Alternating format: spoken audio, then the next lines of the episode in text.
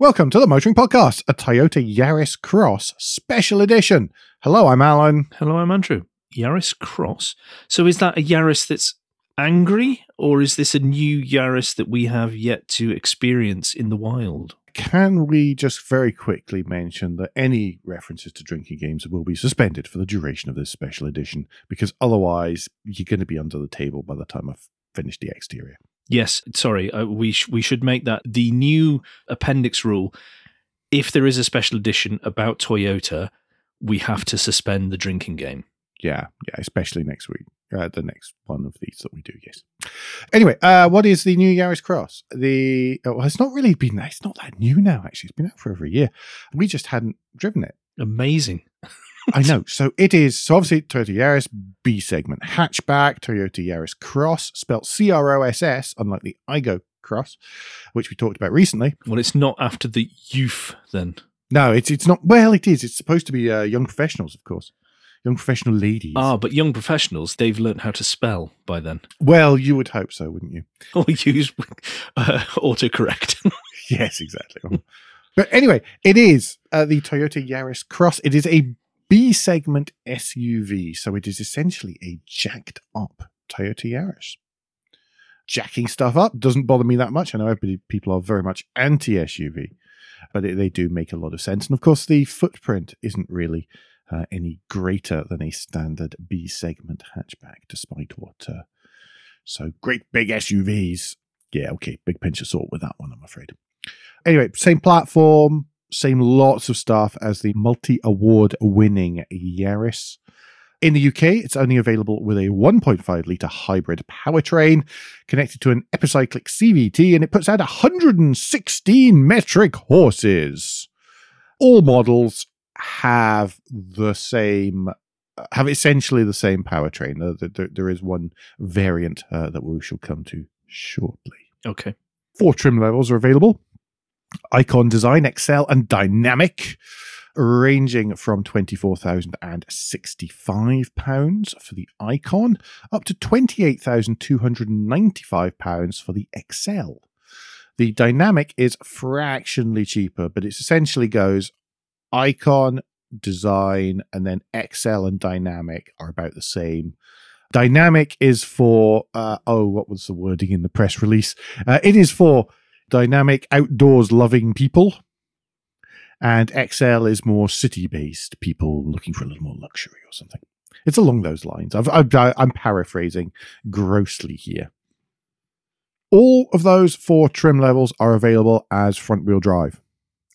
The Dynamic is also available as all wheel drive. So it's the IAWD system. So I don't believe that there's a drive shaft going from front to rear. It essentially just has in a second electric motor on the rear axle, like the RAV4 does.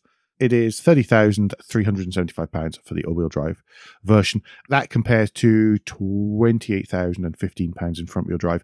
There is quite a significant cost to needing or wanting the all wheel drive version, but I can see plenty of places where it would be useful. It also has multi modes and stuff for traction. Right. So th- there is value in considering the all wheel drive version for a B segment SUV. Yes. In Perthshire, they sell lots of them. Okay. Okay. It's the Perthshire edition, as far as I'm concerned. Uh, but that's the thing, because I obviously I would only see them round here. Hmm. Not much need for an all wheel drive version but there uh, must be uh, some need somewhere otherwise toyota wouldn't have offered that option. Exactly. And around perth for example you see you still see four-wheel drive versions of the Mokka and stuff selling. There is a demand. I know there was. Previous generation Mokka there was a four-wheel drive version. You practically never see it in oh england. oh my word. certainly not here in the midlands. What have, what have people done do. to deserve that? I, I have no idea.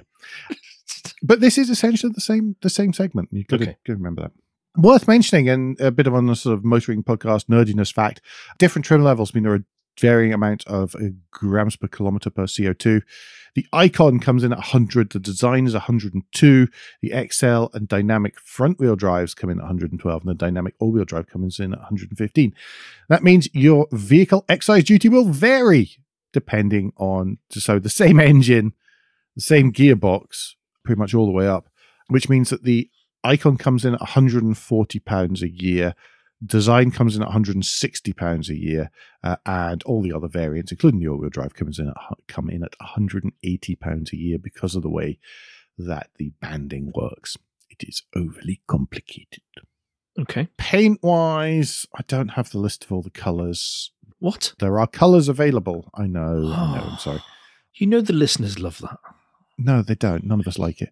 No, you don't like it. I don't That's like the it. difference. Yeah. Oh goodness, I forgot that bit. Metallic paste paint costs six hundred and fifteen pounds. Pearlescent on the Icon Design and Excel models costs nine hundred and twenty pounds, and the two colours that that refers to are white pearl and scarlet flare. Scarlet flare is quite nice, actually. Yes. The pearlescent on the Dynamic costs three hundred and five pounds. Okay. I don't really know why. The car I had for a week uh, was an Excel model in silver metallic with City Pack and advanced safety packs, as well as the JBL premium sound system. That was £750 for the two packs combined and 450 quid for the JBL stereo, as well as, of course, the £615 for the very silver silver paint. Okay. The silver paint being called silver metallic, that is the name of the colour. Good, honest, what it says on the tin. I like Hmm. that. So, uh, as we go through things, will you confirm whether you feel they were worthy additions or not? Uh, yeah, I guess so. Yeah, yes, yes, Okay. Yes. If I must. You must. You must. Yeah, right, okay. Come on, then. Explain the exterior to anyone who hasn't seen one. Because to be honest, I hadn't seen one until about a month, two months ago, even though they've been out a while. Okay. And I have a local Toyota dealer. Considering what it is, I would have expected to see more, to be honest, locally. you may just have not noticed them. Okay, so it looks like you know when you're watching one of those sort of Blue Planet type documentaries or something, and there's the mummy and the daddy fish, and then a little bit later there are lots of little baby fishes. So imagine the mummy and the daddy fish are the Toyota RAV4. The little baby fish is the Yaris Cross. It has a real vibe of cutesy sort of baby looks. And when I grow up, I want to be a RAV4 about it. I mean, it really is. I'm so glad the Toyota PR team have your phone number. I'm so scared they have my phone number. I think that that's perfectly reasonable. I, it is a baby RAV4, not just in scale, but in looks. I like the side profile and the rear of it. I think that it's really well resolved. Mm. The Have you been reading ahead in the notes, Andrew? no, I haven't actually, okay. because I came across, like I said, I came across one in a car park recently, and I spent a few minutes walking around it because, uh, oh, hang on, I've not been up close to one of these. I want, I want to have a look. It's the front end. I feel is it needs a bit more tightening. It's a little ill-defined at the front. I think you're right that it needs a bit of bit, bit of tightening. It's got a bit of a weird overbite. I, I wish the grill was a bit more defined, Yeah, which is a shame. But the side and the rear both look great. I mean, there's Yes. lots of bits and pieces that are shared with the Yaris hatch. Uh, so the tail lights, the mirrors, all sorts of detaily bits like that are, are shared with the Yaris. The mirrors also shared with the Aygo Cross as well. So lots of part sharing, door handles, all these kind of fun things. are- Which are makes total sense. Yeah, it does. Oh, Same. Uh, as we said, if you haven't listened to the Aygo Cross special edition, then uh, one of the things we say there is they can all be built on the same assembly line. Yeah. Uh, looks wise as well. Bit of cladding around the wheel arches, which we always like. It We do. from dunts and dings and gives it a little bit more grr. Uh, you see, you don't get that in Autocar. There's also a bit of cladding up the sides, and it sort of tapers and rises towards the rear, which makes it look a little bit more sort of poised forward and dynamic, and also disguises any height of the doors and that kind of thing. I think And the back looks good as well. It does. It is. It is well resolved. I- I think they've managed to make it have curves and shapes and angles Shapes, yes, shapes. with no, but you know what I mean. Without the panel damage type look that many It's manufacturers true. have gone for. That it is quite a clean look on the side, but if you spend time, you go, oh well. Actually, there's a, there is actually a lot of angles around the wheel arches. There is a line that comes from round the back of the rear window of the passenger Hmm. side of the door, and that sort of stuff. To which you can see leads across the sides without it being so overtly slashed, dented, yes. creased, etc. Whichever is the politically correct term that the manufacturer wishes I to use. I think it's crease. I think it's crease. Creases are acceptable. Dents and dents are not. but uh, either way, it's pretty, you know, for a B segment SUV. Bearing in mind that this previously has been brought us such delights as the as the original Vauxhall Mokka and the Ford EcoSport, and also many vehicles which people just don't notice on the road, like the Hyundai Bayon. Then it's relatively distinctive. It doesn't look like it's about to tip over. No, and it well, we'll come to the driving later, but but yeah, it, it doesn't it neither looks nor feels like it's about to tip over. I think it looks good. I wish the front was a bit more more Just defined. a bit more purpose. Just a bit more. Okay, come on then. Inside then, As usual, we shall start at the boot. Please. Boot decent size. I actually had to take this places with a suitcase and things, which is Ooh. a shock to my system more than the car's system.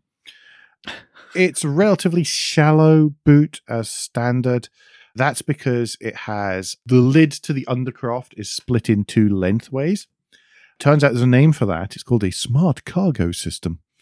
And I quote, Is it? which permits part or all of the floor section to be lowered so larger and taller items can be carried. It's all right. I mean, I'd prefer the sort of Hyundai slides back down, lower down type setup, but it's it's fine. I guess you can have shallow items in half the boot, and or sixty or forty percent of the boot, and deeper items in the other sixty or forty percent of the boot. But I, I didn't really get it. It does it. Yay! Okay. and it's use I guess it's useful. There's also a 12 volt socket in the boot, which is quite nice. You you know we remember how much that cost on a BMW a couple of years ago. Uh, so so it's always so now I you have to subscribe today, don't you? something like that. Yes. There are one thing there aren't are I am looking Ah. round the boot. yes there are no curry hooks. Uh, however, with the undercroft in place, there are useful side storage bays I did see which sort of go off into the wing, and, and so you could perch stuff in there. Okay. Other thing is the luggage cover is very much a luggage cover and not a parcel shelf.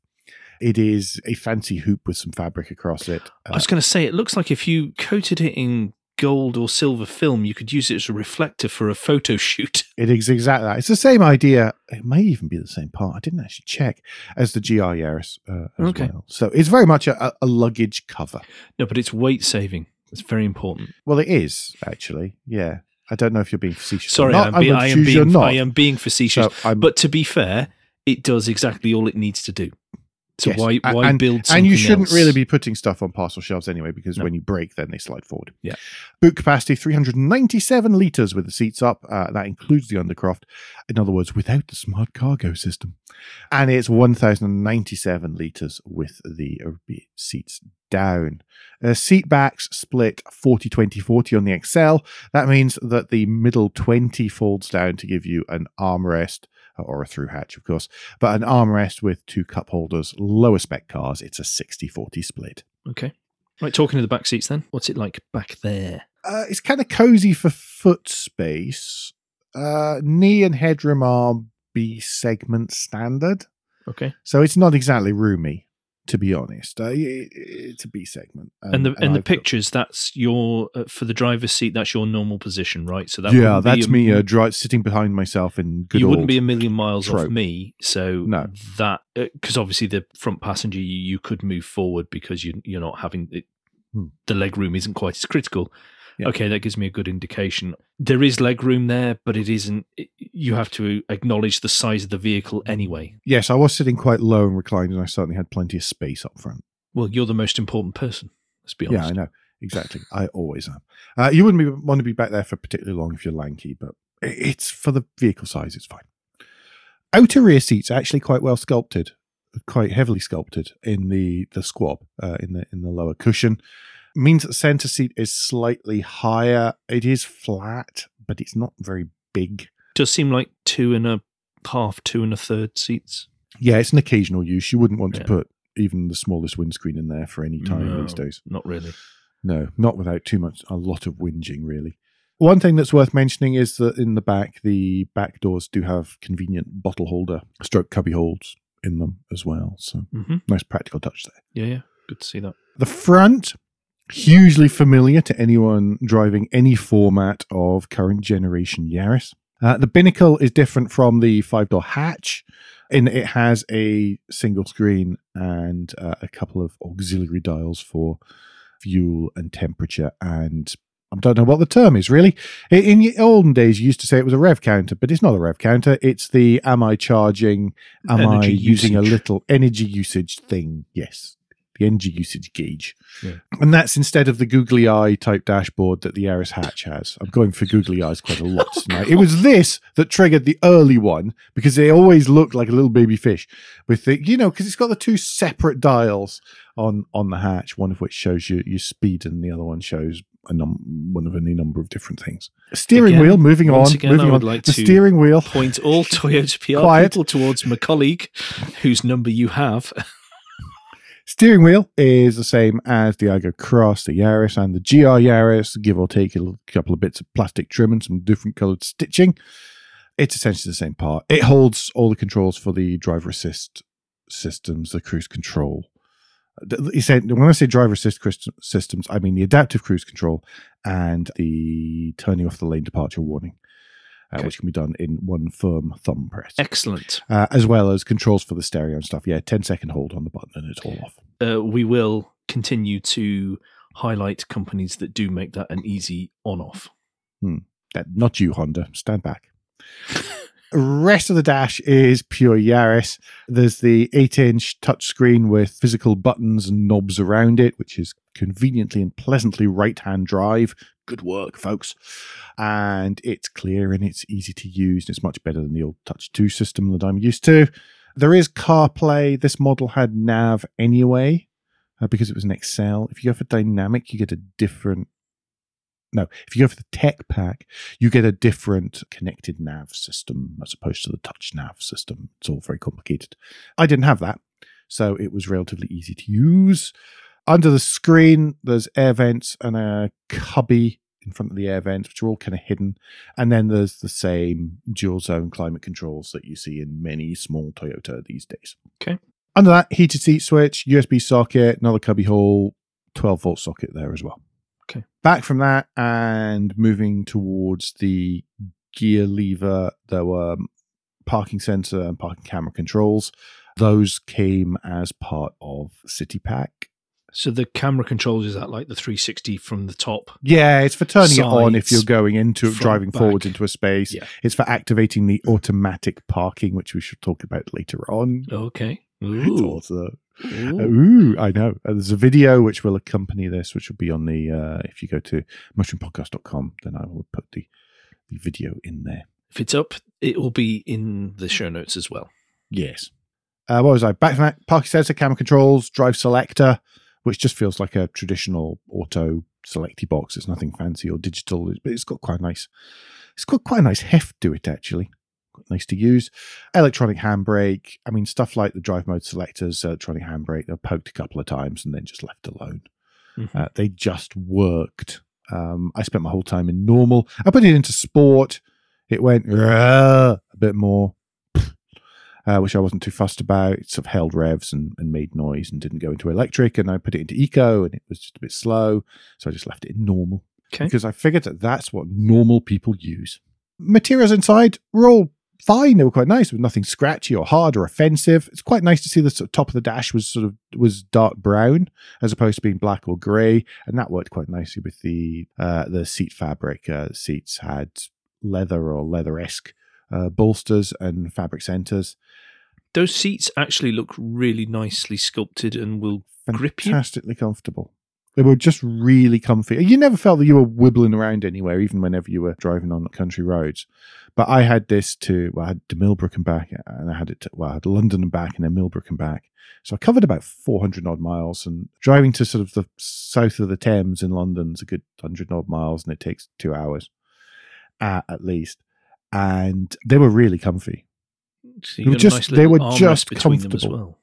Yeah. It, it just looks a really nice seat and area to sit in, to be honest, from the pictures. Well, we'll come to the driving, but you know, I don't want to give too much away. But it's just an it's a light and easy thing to drive. So that and the comfy seats make it really quite relaxing and, and not a stressful place to be.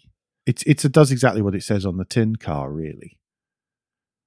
Um, last but not least, obviously sitting in said seats, visibility out is excellent. Very easy to position the car, know where the corners are, both in car parks and when you've discovered you're in the wrong lane in congestion. Uh, I'm told. Others have said. Mm-hmm. That's secondhand information, that one. How's it out the back? Because of all the exterior, that obviously the back is the smallest aperture, but it's still fairly decent. There was a reversing camera, so I didn't, and good sized mirrors, so I didn't really care. Okay. Yeah, yeah. One thing is the rear outer headrests are sort of tall. You know, obviously they plug into the back top of the seat, Mm. but they are always tall. So in some Toyotas over the last few years, for example, my own car, the rear headrests for the outer seats they slip right down over the top of the top of the seat. hmm But then people never pull them up. And then they go, oh, it's uncomfortable back here. They never actually put the headrest into position. Here, they're already in position for you. It's only the middle seat where you have to pop, you should pop up the headrest before someone uses it. But it means that you don't have three headrests blocking. And if you turn, you can look through between the two outer headrests and you get a decent enough view. But big mirrors and a reversing camera, I'm afraid. Sorry. Bad habits, I know, but there we go.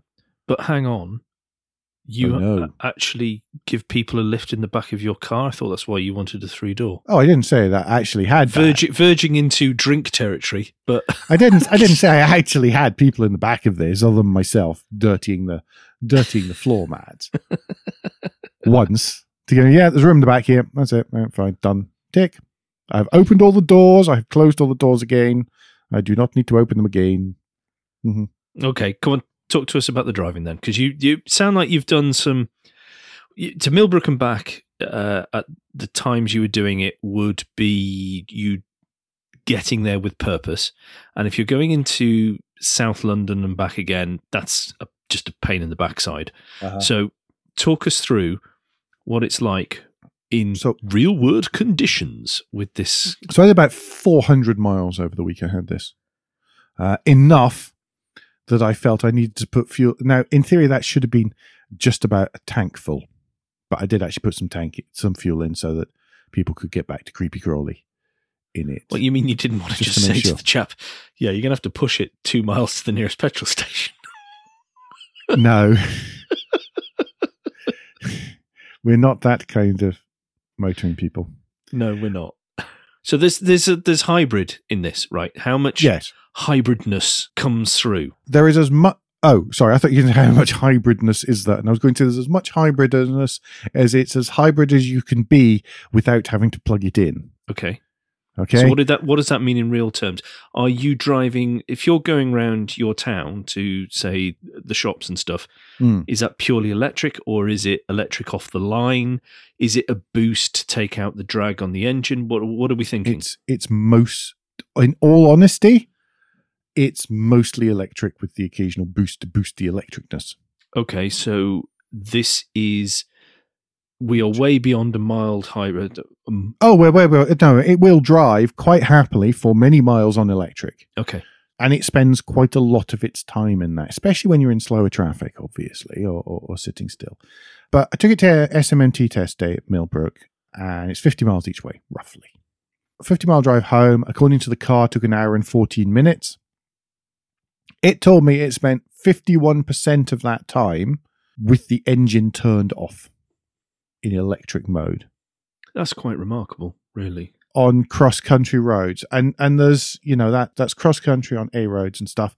And now bear in mind that that is time and not distance. Okay, yeah, yeah. but even then it's quite impressive. So if you're going down a hill it'll revert to to, to being an ev So this is this is sort of taking you know where the, the like 10, 15 years ago people were saying, "Oh, my very clever engine shuts down banks of cylinders as we go along." This is Mhm. sort of taking that to the next level, but with electricity as well. yeah and it and it will do it up to quite you know and it's not as if it stops doing that at 30 miles an hour or something it will quite eat hap- it will sit there and shut itself off even on the level or going slightly uphill on the motorway at motorway speeds I'm sorry to labour this So point because there's there's so many variations of yeah an electrified car these No, days that we go from a large alternator to it is fully electric for you know 300 odd miles and it's I'm not using the phrase. We're not. No, we're not going to use the phrase.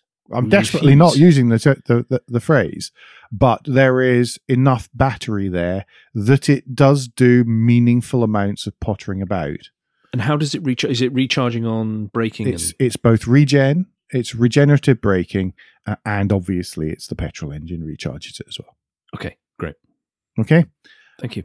that drive, in fact, over the time I had it, over those 400 miles of mixed use driving, including motorways and pottering around town here, and even the occasional little hoon bit, 58.2 miles per gallon That's great. on the cheapest liquid fuel you can put in a car at the minute. That's not to be sniffed at. It really isn't. And that was bang in the middle of the of the WLTP ratings. In fact, it's slightly mm-hmm. to the upper end of the WLTP ratings. And I wasn't driving in any special way in order Well, to no, you're in that. normal. You're in. Normal. I was in normal and I was just driving the way it was happy to be driven at normal speeds to go places that I needed to go rather than doing any hypermiling or anything silly. If you're hypermiling, you could get ridiculous, I'm sure. And if we look at the type of car previously one would try and buy for this job, it would be a diesel. And Mhm. You've Well, removed. yeah. You've removed the. Well, you, it's either a petrol and you've got significantly less miles per gallon, or it's Hmm. diesel and you've got the risk of a clogged up um, particulate filter. DPF, you? yeah, yeah, yeah, you do. In a modern one, yeah, you, you Yeah. wouldn't want for, for this kind of thing. Worth mentioning, I mean, that was the 50 mile drive home specifically from Millbrook, having having spent the day hooning around there. 200 mile trot, Corby to central London and back. Similar story, despite sitting on the A1 at the, the speed of the traffic on the A1, despite sitting on the M1 on the way home at the speed of the traffic on the M1, about 45% of the t- total time was spent in EV mode essentially, if you added it all together, that normally means that you drove to basically drove past the M25 and where you first start meeting roads, so North Circular type way, way on petrol, and then the rest of it would have it could all have been electric. It the equivalent. It didn't happen quite like that, but that's the equivalent time wise for Mhm. me. That trip involved crossing Hyde Park Corner twice. I hate driving around Hyde Park. Sorry, I have to laugh at you twice now. So I, I use my standard technique uh, with this car. Uh, standard technique being the one I've had to employ only a couple of times before because once you've driven Hyde Park Corner once, you try not to do it again. In fact, the last time I did it, I think it was a hydrogen Hyundai, Which was left-hand drive, wasn't it? which was left-hand drive. oh and wow! Added and one of only a couple in the country, so that was wasn't stressful. so I, I used my standard technique uh, with Well, this, which and it is? did it quite well. Uh, well, what happens is as you enter Hyde Park Corner, you start the swear word then, and you don't finish the swear word until you leave it. Worked much better in an ND MX-5 because you were fast enough that you could just go round everything else. in this, it was actually busier than it was the time I had to do it in the MX. Yeah, it, it did it just fine. But again, that visibility actually really played into its hands there and the big mirrors because you could make sure that there were no morons around you. Okay. Uh, taxi drivers, bus drivers, any of these kind of things. Uh, but it also is is a surprising test of handling. Uh, but it's all right. You didn't weren't going there, you know, using the swear word because you were scared you were going to fall over or anything as you accelerated into Hyde Park Corner to try and make sure you were in the correct lanes. I thought it was just to escape the gravitational pull. Well, yes, that too. Yeah, but it it it actually handled quite quite well. Generally, it handled handled pretty well. It used to you're never gonna Confidence-inducing, where you knew it was going to it was going to do what you expected it to do. It never did anything surprising or uncomfortable. Mhm. There were no odd lurches as you entered corners. Um, hello, Mokka. Just nothing like that. It was very secure. It was fine at speed. It was it was good on the back roads. The ride, even on the 18 inch wheels, which is the largest standard ones, was particularly good and particularly noteworthy. Um, Oh, right. It rode really quite nicely Good. even ac- across the bad uh, the the bad roads. Other thing, part of the Hyde Park corner test, of course, transmission reacts near instantaneously to inputs. So even if the noises don't react straight away, if you put your foot down, this will start to go. There is no hesitancy or lag. If you've driven older Yaris hybrids, so the pre the current version, that is a marked difference hmm So if you're judging Yaris hybrids on the old ones that look a bit like my GRMN, don't. Very, very different. Absolutely different behavior. If you really mash the accelerator hard, it will rev the engine. It will make mooey noises. It won't be great sounding, but it will gather pace and then it will settle down as quickly as it possibly can do. It never actually felt slow, especially not off the line. Was that the electricness helping it? Do you think, or It was a bit. It was a bit of both. So of course the electric would, would, would start it and then it would then it would Yeah, kick yeah, in. I think. yeah. I think it was just everything working together rather than one specific uh, dimension uh, of, of the Good. drivetrain. No, I, I'm I'm pleased with that because I have to say the the lag in an engine being or, or an accelerator being pressed and an engine doing something is really quite tedious. a lot of that is this is a very European developed car, and uh, in Europe we uh, and this is one of the things kind of I can't remember if it was covered in the interview in the about the Aygo Cross, but I know it's something that was chatted about is the fact that in Europe people are sharper off the line than they are say in Japan. So many of the hybrids originally developed in Japan or in the US didn't necessarily translate very well for our European driving style, which tends to be sharper off the line. Well, we've got all Uh, the Grand Prix here, haven't we? You know. Well, that's exactly what it is, yeah. But but that's why they they bogged down. And and remember current generation Nissan Juke, stuff like roundabouts and Milton Keynes, and how the CVT in the Juke was developed specifically for Milton Keynes, Mhm. um, because this was something that was, the Japanese engineers simply didn't understand was the European approach to roundabouts. Uh, just didn't have that experience. Didn't have that exposure to that. Exactly. what our peculiarities are of that sort of thing. Exactly. So as a result, this is far more European, and, and we touched on it with with, with Stan Peters in there, uh, and the Mm-hmm. Aygo Cross review as well. Tech. There was quite a Mm. bit of it. So this had both the city and the advanced safety packs. There was a separate tech pack. Please don't ask me what's in it because I forgot to copy and paste that from the press release. This contained the 8-inch Toyota Touch with Go navigation, 360 degree panoramic view monitor. Uh, so that's I was using the same display, but it's cameras right around the car. Mm-hmm. Advanced parking assist, which was really cool. We'll talk about that in a second. Wi-Fi and voice recognition. I don't know. I didn't play with that. I I generally assume that voice recognition doesn't work in cars. Uh, it's, it's quite bad. I should test it more. We go for where we know will work, which is Apple CarPlay in our instance. And I know other people have a lot of confidence in Android Auto because that's what they are used to using. Exactly. And we use those, and they will mostly, depending Yeah, on which version you've got, mostly work, Yeah. depending again on your accent and stuff like that. So uh, typically, we won't try the manufacturer's stuff. Well, not not for that kind of stuff. I mean, it, No. it's got the sat nav and everything, and I looked at it and went, "Oh, that's the same as the sat nav of my own car." And that was it. I'm sorry. It was it was a case of, I know that sat nav. It's fine. Wasn't the Aygo sat nav? No, Aygo- it wasn't the Aygo X sat nav. It also had front and rear parking sensors with intelligent clearance sonar and automatic braking, and rear cross traffic alert and blind spot monitoring. What is intelligent clearance sonar? Is that as you come up to something? I don't know. I just copied and pasted at that point, Andrew. No, but this is a slight problem.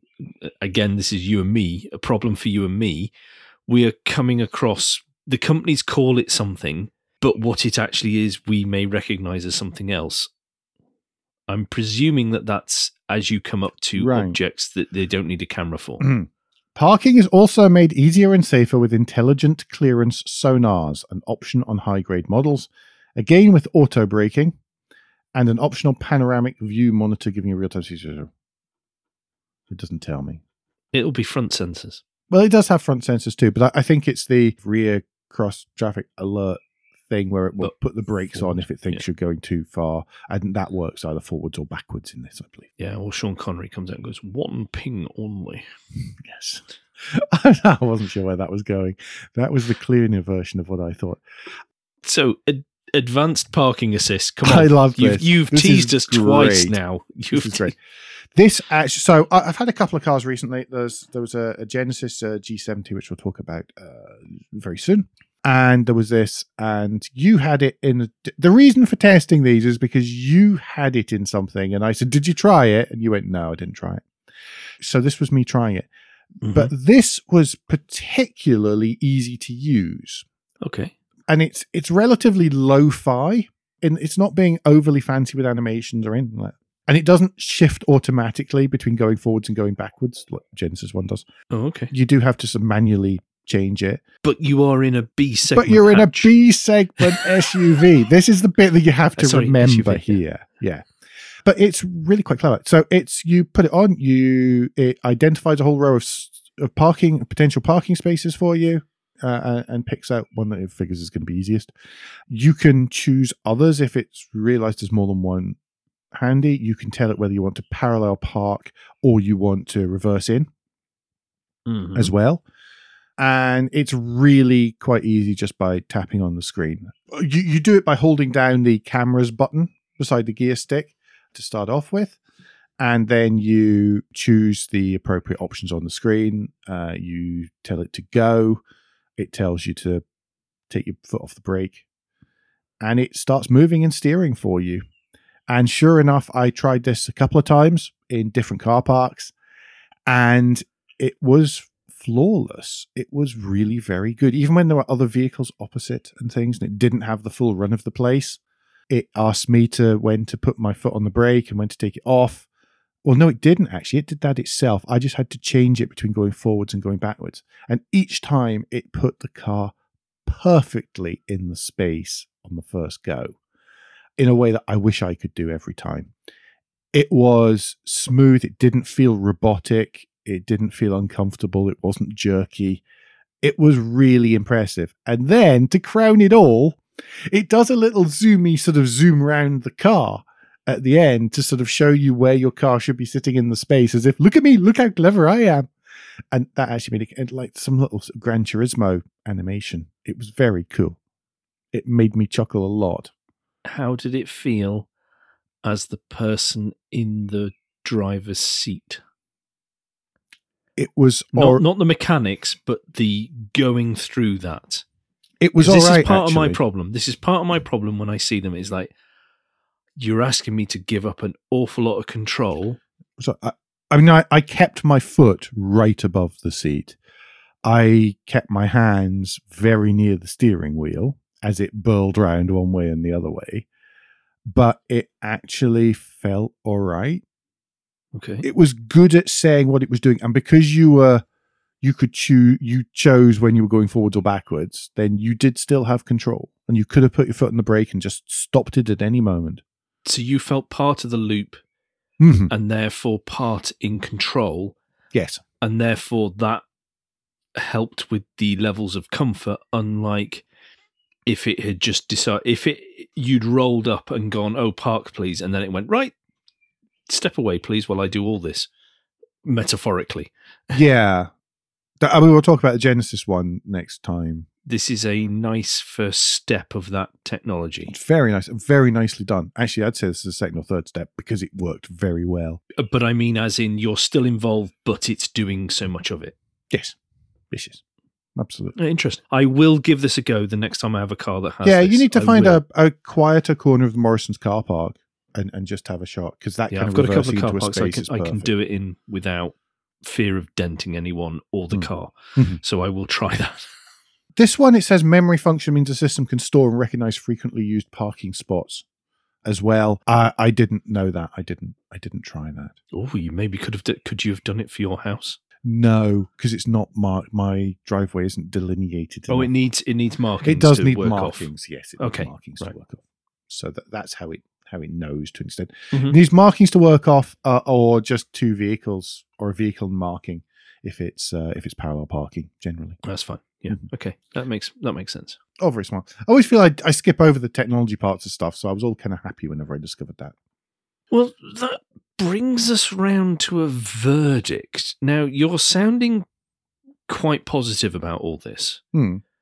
definitely considering the segment it's in, what it can do, the frankly impressive amounts of technology that are in there for a B segment SUV, even though we are going towards potentially a thirty thousand pound range if you buy it in one go. Yeah, I mean, remember that's on the upper end of the uh, upper end, so you are towards high. You are high twenties by the point that you've got that at least touching thirty. I forgot to ask though, what was the monthlies for this? Monthlies came in at three, as spec using the completely standard example. So came in. They came in at three hundred eighty-seven thirty-five a month, but that was really Okay. quite a low amount down. is that like two and a half, three grand down, and Was something like six that. to where- eight grand, uh, six to eight thousand miles a year, that sort of yeah, thing. Yeah, so people would normally have a bit more to put down than that, but the mileage seems reasonable for the the average of these. So it's quite expensive, but then the monthlies aren't bad because it's expected to really hold its value Three hundred. For for all you've described so far does sound okay. So you've got well, you've got sixty odd to sixty odd to the gallon, dual zone climate control, heated seats, leather seats, quite a lot of toys. all the toys, and, th- and that price is including the options as as spec as Yeah. as included on the press car. More toys than you can shake a stick at. You're jacked up, so you've got the higher Mhm. higher seating position, better visibility, but but not a bigger footprint. Mm. it's really good at being a car. That's the thing that I want as a takeaway. This is really good at being a car. Us car people wouldn't necessarily choose it because we'd go, oh, but ah, I'd rather have the this one with the bigger engine or whatever, or something sporty. You know, oh, for that kind of money, I would, you know, for that kind of money, I would have a Hyundai i20N. It's like great, yes, but but plenty of others wouldn't. For everything you're saying, it doesn't sound like it's mega exciting, and I don't mean that in a bad way. By the way, I'm not. I'm not saying that, It- but I am. I, but it sounds like it is incredibly good at There's- doing the thing that most people need a car to do most of the time. there's a big difference between mojo exciting and just general competence. Yeah, yeah. This has general competence in in bag loads. As long as as long as the interior is the right size for you, I don't know. It's it's hard not. It, it's it's going to be a car that we recommend to people. In fact, I've already Is it, done that. Alan? In fact, I've already done that and sold one. I'll take my Hashtag influencer bag, badge Influencer. here. Yeah.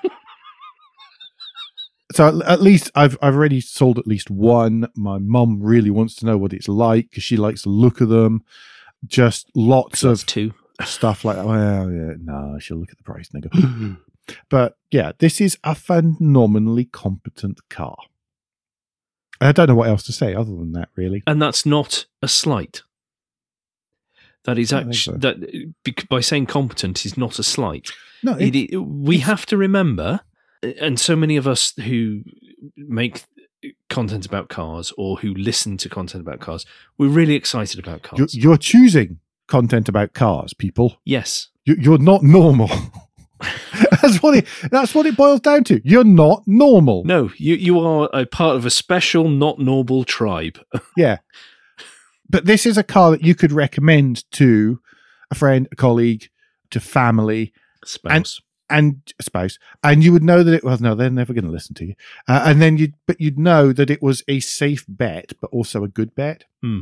And it's premium enough that it doesn't have one of the Korean badges because some people still get funny about that. Yeah. What, what should I buy that's electrical hybrid or whatever that's sort of sort of a bit bigger than a Fiesta or something? And it's like Yaris Cross. Hmm. It's the default for any of that kind of thing.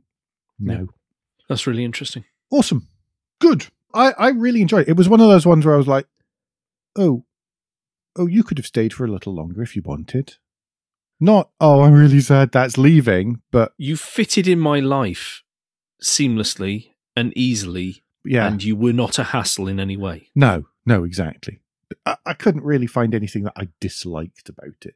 There- there There's go. a lot to be said about that with cars and and most of our journeys today. Mm, mhm.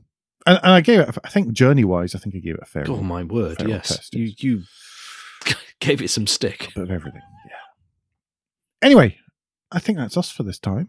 Uh, Mhm. So don't forget that between now and the next time, you can give us any feedback, share your thoughts of the show at Motoring Podcast on Twitter and Instagram, on Facebook, and on the contact page of motoringpodcast.com, the hub of all our activities. Uh, please don't forget to leave a review and rating on Apple Podcasts, Google Podcasts, or however your podcast app lets you do such a thing. Uh, Andrew, in the meantime, what's the best way for people to get in touch with you? Best way to get in touch with me is via Twitter. If you search for Crack Windscreen, you should find me there. And Alan, if people feel that perhaps, amazingly, that there is something else they could glean from you about the Yaris Cross, what's the best way for them to do that I am dry of Yaris Cross information by this point. Uh, You can get in touch with me on Twitter where I'm at AJP Bradley. That's B R A D L E Y.